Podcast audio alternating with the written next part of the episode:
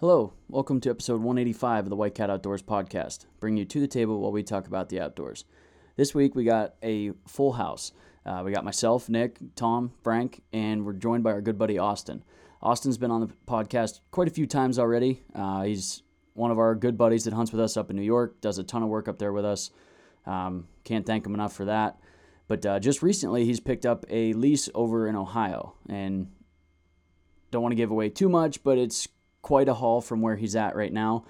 So your tactics for scouting and planning for the season have to change a little bit. So we were just talking to Austin about that, how he's going to overcome some of like the obstacles that come with, you know, hunting a property that's so far away. Um, but without further ado, let's get tuned into this week's So I episode. did the cardinal sin. I pull up my bow and then I look dead at his antlers. I got out of the truck and when I slammed the door, I heard gobbles all around me. Alaska, moose, spot and sock. That is the bucket list. I agree.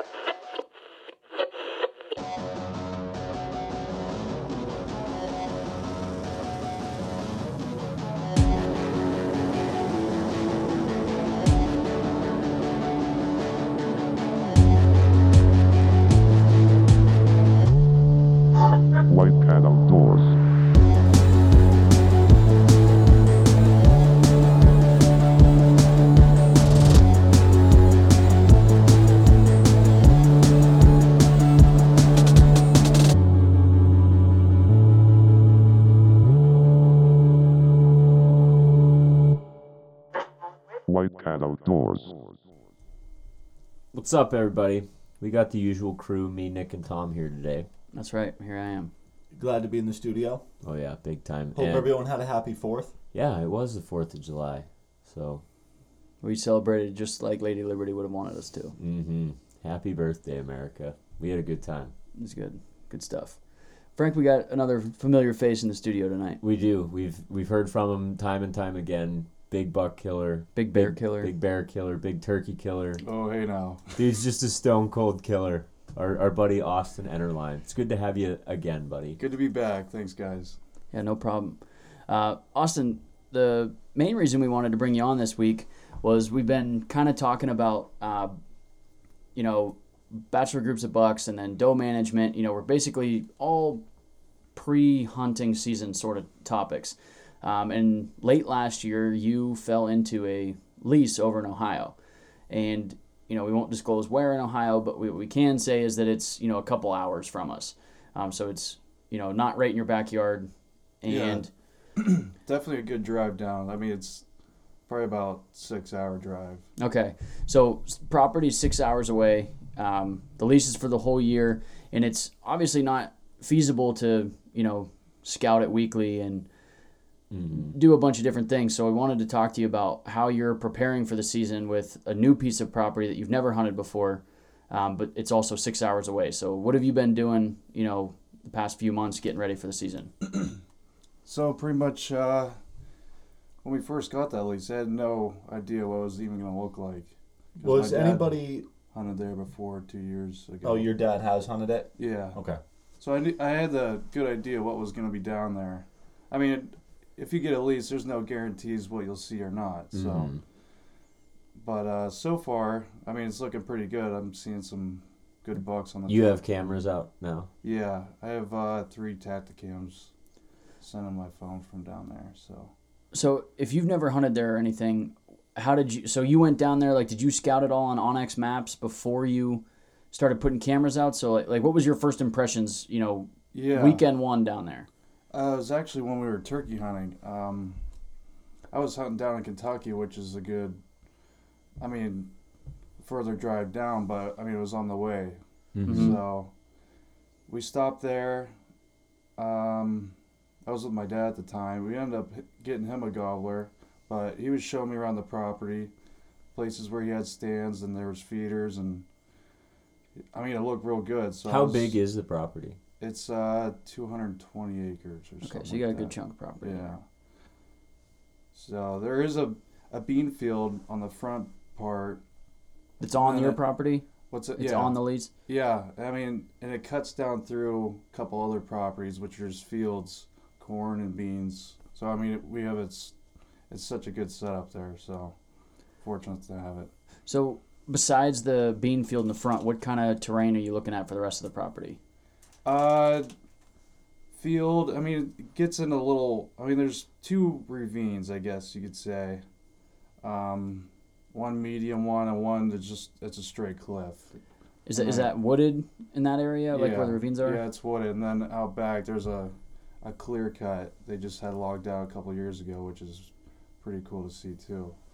Could hold a lot of good bedding area back in there. So uh, after walking the property and you figure out, you know, you're gonna put some cameras out. Uh, whereabouts on the property? Like, what sort of areas did you put your cameras on to try and start getting a survey? Uh, when I went down there, I uh, I brought three licking blocks just to kind of get an idea, and I put actually it was an old stump. It looked like someone was using years beforehand, and I just set them on that. It was probably uh, 80 yards from the field, and that one's doing pretty good right now. And then I just threw a couple out back, but I plan on moving the cameras to a couple scrapes I found and. When did you find the scrapes? Uh, we were. That's when we were turkey hunting. Okay. So they look like they're just like active scrapes now, or Yeah, I mean they were hitting it. just one of them like the community? Yeah. Okay. Because sometimes there are a few scrapes that seem to get hit year round, just as like a community thing. Yeah, I just let all the other deer know who's in the area, kind of thing. Um, is it something like that, or did it look like it hadn't really been touched since fall? I mean they were. There was like three altogether. I've never seen something like that, but I mean there were just like three up and around this one tree. Yeah, I've seen a couple spots like that where it seems like a few scrapes around one tree, and then over time, if it's like a community style scrape like that, that it, it seems to almost just turn into like all the way around the tree. Yeah. Especially like that big apple tree. Yes. Like l- apple trees are good for that. There's a lot of low lying branches. They come up from all around it, and like said, eventually it kind of grows into one big scrape. Yeah, and those aren't typically the scrapes I like pay attention to during the rut, um, but it does help give you a pretty good um, survey early in the year, like what kind of you know caliber of deer you've got on the property. Yeah. So like with your early season cameras, not early season, but preseason cameras, I know like around here, places that we can hunt all the time, we're kind of just looking for inventory. We don't really care about places that we're gonna hunt because we can easily move cameras later in the season. Since it's a place you can't go very readily, are you changing your tactic a little bit? Are you going more for in areas you want to hunt eventually, or are you just putting them on places that are high traffic right now so you can get an inventory of what deer are in the area? Yeah. So what this leaves, there's seven other guys, and that's uh, I mean that space gets eaten up pretty quick. So. Mm-hmm. I'm hopefully gonna be looking at that bean field the hardest because I know early season they love the beans Mm-hmm. when they're still bright and green. So if I get set up along there and maybe get it done in the first month, early October, then I'd be happy with that. So that's kind of what I'm shooting for right now. So when does the season open up in Ohio? Are you are Uh, you guys September earlier? 29th. September 20th. So, it's pretty same much day. Same as PA. Are you gonna go there for opening day, or are you gonna hunt PA first, then go there like the following weekend? I'll probably be hunting down there early as hard as I can. So Mm.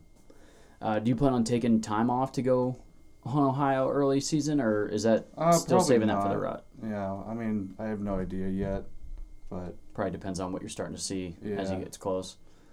Now, with seven guys on the lease, are you guys coordinating at all so you're not all down there at the same time, or how do you you guys looking to attack that? Yeah, it sounds like I haven't talked to the guys. My dad was. I'm, he's just kind of like my little chain link through them. So he said during rifle season, he plans on to draw sticks for tree stands or whatever. But I mean, it's pretty much free game for archery season, which a lot of those guys don't archery hunt anyway. Oh, That's that's, nice. Yeah. That's perfect. Don't have on all the competition Well- for when you really want to be in the woods. Yeah, I mean that's what I heard. So I better not get down there. There's six trucks parked there. So. Are you guys? Do you like share trail cam photos with each other and like, hey, this is what I'm getting over here. This is what I'm getting here. Yeah. Everyone thinks you're skipping out on each other, not seeing bucks. So we just told them just put put your camera up where we got the bait, and So we mm-hmm. got two cameras on the food source or whatever. So Oh, so you guys have like multiple like people putting cameras on the same bait, so everybody can. right, yeah, Just- So you know no one's lying. Well, Austin is pretty good at lying about bucks. He said, Yeah. he He's- said his camera was dead silent, and then you and I shot two bucks off of it. So yeah. Yeah, so he is known for that. you gotta watch him. He gets sneaky. so, the property this big and with as little time as you're gonna have, um, do you plan on having a lot of you know preset stands, or are you more looking at just being mobile so you can kind of move around and adjust to what you're seeing? Because I mean, you're not gonna be able to hunt it, you know, after work per se like you could up here. Yeah. I was thinking about putting one just main ladder stand for maybe a good spot for rifle season. But uh, I, I plan on mostly mobile because when you hunt a new area, you want to be stationed somewhere where you think you could be at a better spot. So Mm-hmm. I think I'm just going to go mobile. Yeah, it makes it easy if you've got a good stand that you know makes that s- simple. If you're, you know, November, you're sitting there and three bucks come by, you know, out of range. It's nothing to just pack it up real quick and move so you're in range. Because I've always been the kind of person that if I see three deer do the exact same thing, Yeah. I'm moving. If I if I couldn't kill them from where I'm at, like I'll I will get down and I'll move, just because you know if three do it, there's a chance that there's another one coming. Doing the same thing. Yeah. I mean, I, I sometimes want to get down after the first one, but I also don't want to like jump the gun either. Right. So Yeah, it's all part of the chess game. So So are you allowed to bait during the season where you're at? I know there's some places in Ohio that you're allowed to do that. yeah. Or, or do I you mean, plan on is- doing it? Or do does anybody on the lease are they into baiting or Uh, I mean, they had feeders there two years ago. I mean, I don't know if I'll be doing much of it, but yeah, it's definitely weird. I don't, I know that's so foreign to us because Yeah. that's very illegal around here. So yeah, like New York, you can't even have a bait at all. yeah, and even out of season. Yeah. Did your dad have any luck there years prior? Uh, no, but he's he's seen some good slammers there, so Really honing in on them. yeah. I So- mean, he he's got an idea where he's gonna be plan on hunting, and so it's kind of cool. We got that foot in the door too. yeah. Mm-hmm. So you know, obviously this is your first year hunting there, um, but seeing like what your dad's seen in the past, and then you know what your cameras are getting now, um, and I think you even had some cameras up at the end of last season, didn't you? For Or- where? For your Ohio piece. Uh, no. So just this just this year you've got pictures. Yeah. Um, you have any idea on like what you think you're going to be holding out for? Like, what's your benchmark that you're trying to? Booners or nothing. Uh, I was told not to shoot under 120. Okay. Now, I guess it, it's early, obviously, with um, all velvet pics. You know, they can be a little bit misleading, but is that looking pretty Yeah. achievable then? Yeah. Yep. Hopefully. Uh, I mean, there's. I got, like I said, three cameras, and I see some deer on one camera. I don't even see on my other camera. So, Mm-hmm. I mean, there's definitely a lot of territory. Yeah, and Everything's gonna. It's just like here. I'll see bucks all summer long, and then as soon as hunting season comes, bam, they're, They're I never gone. see them again. So and there's always new bucks that show up in October that you didn't see all summer. So it's, I mean, it mm. kind of it all ends up working itself out. yeah, and there's a lot of bobcats down there too. Really? So that's pretty cool. yeah. Are they? Can you trap them in Ohio? Uh, I when when I heard uh, you can't do anything, you can't. There's no way of hmm. legally harvesting. So That's unfortunate. yeah, Um, do you have any uh, water sources on the property? I know you said there was ravines, but like, is there a stream or anything that runs through there? actually, there's a pond up front too. That could be key early season too. Yeah, I So- mean for how dry it's been. Mm-hmm. So, Um, with it, you said up front, is that is it like somewhere in the bean field or close to the bean field? yeah, it's behind the bean field. So could you strategically place yourself to where you're yeah, in the woods, but or like on the tree line, but pond and beans are both yeah. in it- close proximity? It would be tough to do that. I mean, it's kind of further shot out towards the Mhm. pond, but I mean, yeah, you definitely could. At least uh, you know get a trail that looks like they're using to get to the pond. Mm-hmm. Right. Which they do. I mean, it's. I mean, you'd have to see on the map. It's hard to describe it, but Yeah, we don't want to give too much away about the property. You know, um, you know, you don't have to worry about like us three, but I know I've heard from other people that, and I and I've even seen it. You know, you give too much information away, um, whether it's a hunting property or a fishing property, something. um, there's always somebody that can figure it out if you give out too much info. So Right. um, Is the pond stocked by any chance? It's a little bit off topic, but Uh, when I, I went camping down there and I was catching, got bass and what else did I get? A little um, pumpkin seed or what do you call those? Yeah. yeah, that's cool. It gives you something to do in the afternoon Yeah. if you're out there in the summer. So is there any sort of structure on the property? Um, like, is there a barn or a cabin or lodge or anything? Or Uh, one disadvantage. There is some houses nearby, but it's nothing crazy. But I guess There's a I'm, I'm of- saying for you to stay. while oh, for me to stay, yeah, there's hotels.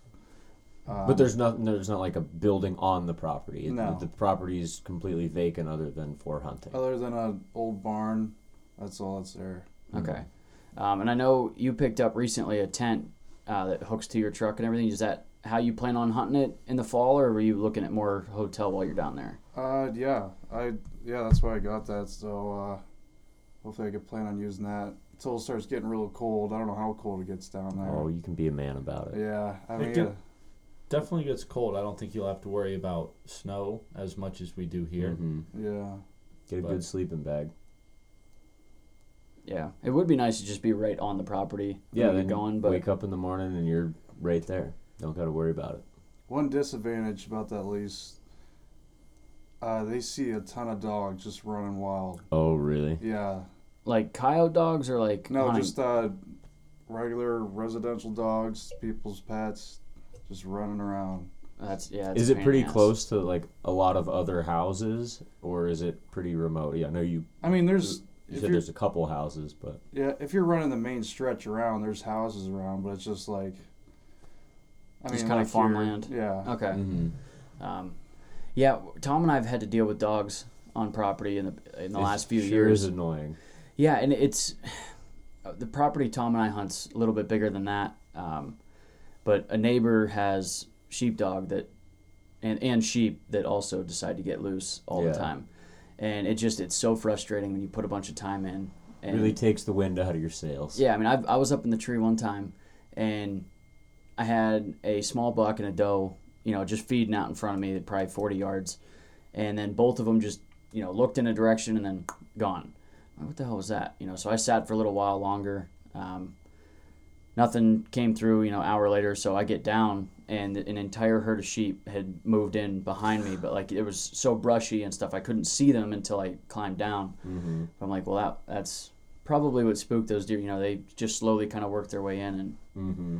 but for your sake, Austin, I really hope that the dogs don't cause too much of a problem. But Thank you. Yeah. Hopefully not. Thank you.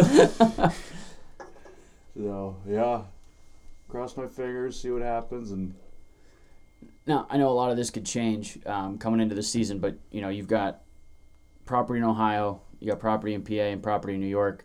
Um, how do you plan on splitting your time between the three, or is it going to be more of a game time decision what you're seeing on on camera?